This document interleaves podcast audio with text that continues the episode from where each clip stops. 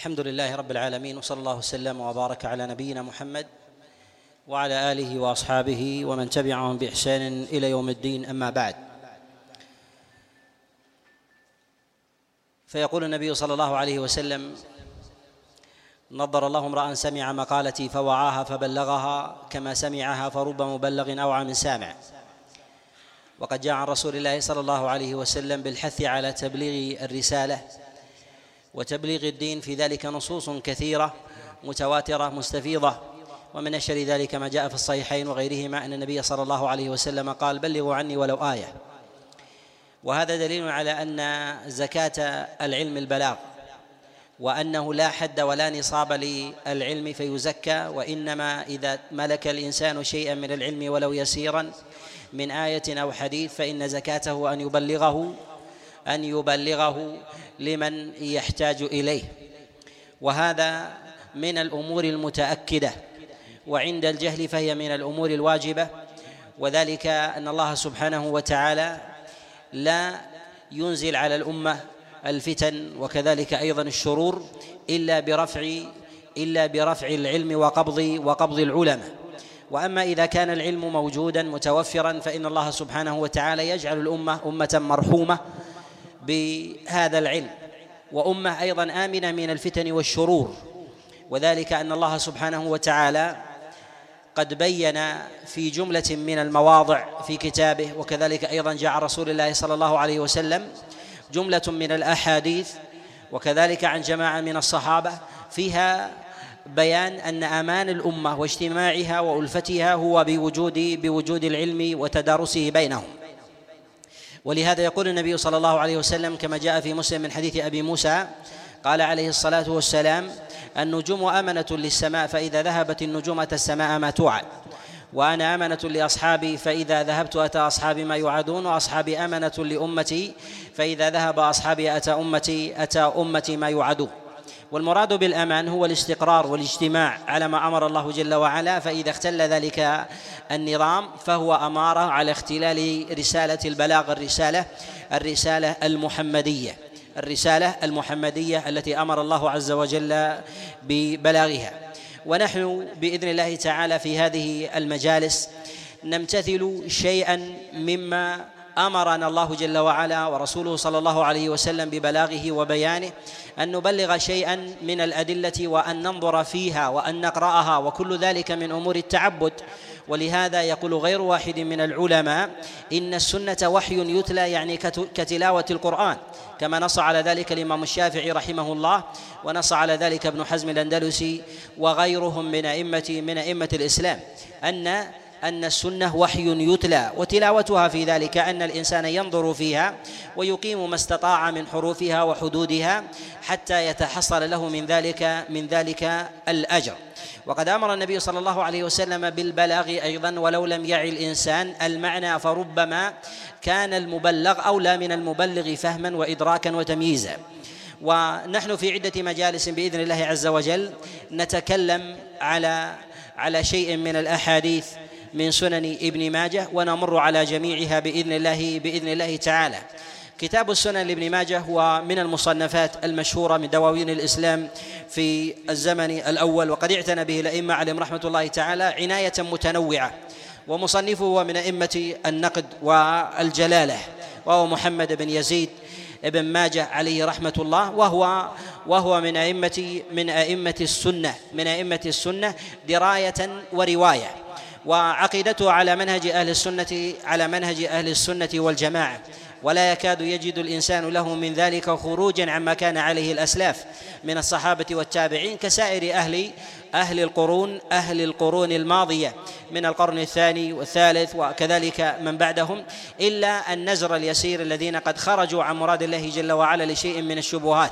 ومع كون هذا الإمام نشأ في شيء من البلدان التي تعد بعيدة عن منازل منازل الوحي فهو قزويني من بلدة قزوين وهي الموجودة في بلاد فارس وهي إيران اليوم. وقد نشأ في ذلك ثم سافر وارتحل إلى جملة من البلدان لطلب العلم وسماع السنة. وقد ارتحل إلى بغداد والبصرة والكوفة.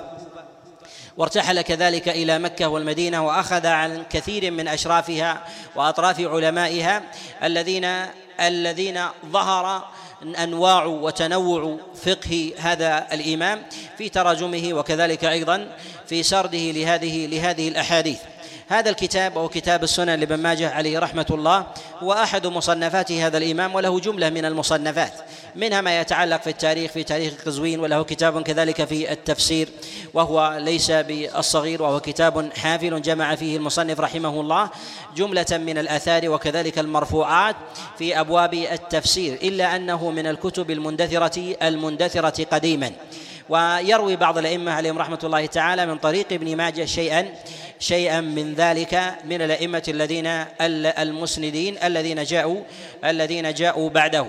وأبن ماجه رحمه الله من جهة علو إسناده هو من أسانيد من الأسانيد العالية وفيه جملة من الأسانيد الثلاثية وفيه خمسة أسانيد ثلاثية وهي من طريق جبارة بن المغلس يرويه عن كثير ابن سليم عن أنس بن مالك عن رسول الله صلى الله عليه وسلم وجميع الأسانيد الثلاثية هي من هذا الطريق وهي أسانيد معلولة وذلك وذلك لضعف لضعف رواة هذا الخبر وذلك لضعف شيخ ابن ماجه عليه رحمة الله وله أسانيد كذلك أيضا رباعية والأحاديث التي يرويها يوافق فيها الأئمة غالبا ولا ينفرد بشيء ولا ينفرد بشيء من أصول الأحكام وأعلام المسائل إلا إلا شيئا ليس ليس بالكثير ليس بالكثير. وما ينفرد فيه من أمور المعاني والأحكام نجد أن أصوله عند الأئمة عليهم رحمة الله وما ينفرد فيه فهو عند الأئمة عليهم رحمة الله على نوعين. ينفرد بالأحاديث وينفرد كذلك ببعض الرواة ببعض الرواة. وبعض الأئمة عليهم رحمة الله لا يجعلون أبن ماجه رحمه الله من الأئمة المقدمين في أبواب النقد وذلك لكثره لكثرة الرواة المتروكين وكذلك الأحاديث الضعيفة المطروحة في كتابه السنن مقارنة لبقية لبقية لبقية الكتب الستة. وهذا موجود وهو ظاهر إلا أن تفردات ابن ماجه رحمه الله لا يقال بضعفها على الإطلاق. وقد نص غير واحد من الأئمة عليهم رحمة الله على أن ما يتفرد به ابن ماجه أنه أنه معلول أو أو ضعيف. وقد نص على هذا وتكلم على هذا غير واحد من الأئمة كابن تيمية رحمه الله وكذلك أبو الحجاج المزي عليه عليه رحمة الله. وتبعهم على ذلك جماعة من العلماء. والنوع الثاني من التفردات هو من الرواة. هو من الرواة. إنه يتفرد ببعض الرواة وهؤلاء يكونون في دائرة في دائرة الضعف. وكلا الأمرين فيها نظر وذلك أن الإمام ابن ماجه رحمه الله له أحاديث يتفرد بها وهي صحيحة ويأتي الكلام عليها بإذن الله عز وجل في في موضعها. وكذلك فإنه يتفرد ببعض الرواة في كتابه السنن وهو وهم من الثقات. وقد تفرد بذلك في غير في غير ما موضع عن بعض الرواة ولم يخرجهم أحد من أصحاب الكتب الستة. وهي وهم من الرواة الثقات وذلك كأحمد بن محمد بن يحيى بن سعيد القطان وكذلك أحمد بن منصور وكذلك أحمد بن ثابت وغيرهم من الرواة الذين يروي عنهم ابن ماجه رحمه الله في كتابه في كتابه السنن. وهم من الرواة الثقات ولم يوافقوا على الإخراج لهم غيره من أصحاب من أصحاب الكتب الستة. وله كذلك أيضا أحاديث يتفرد يتفرد بها وهي صحيحة. تفرد عن الكتب الستة بجملة من الأحاديث هي ليست بالقليلة منها الضعيف ومنها ومنها الصحيح على نحو من ثلاثمائة وألف أكثر من ثلاثمائة ومن ثلاثمائة وألف من الأحاديث يتفرد بها أبن ماجه رحمه, رحمه الله. نحو النصف ويزيد هي من الأحاديث الضعيفة. وما عدا ذلك فهي داخلة في دائرة الاحتجاج.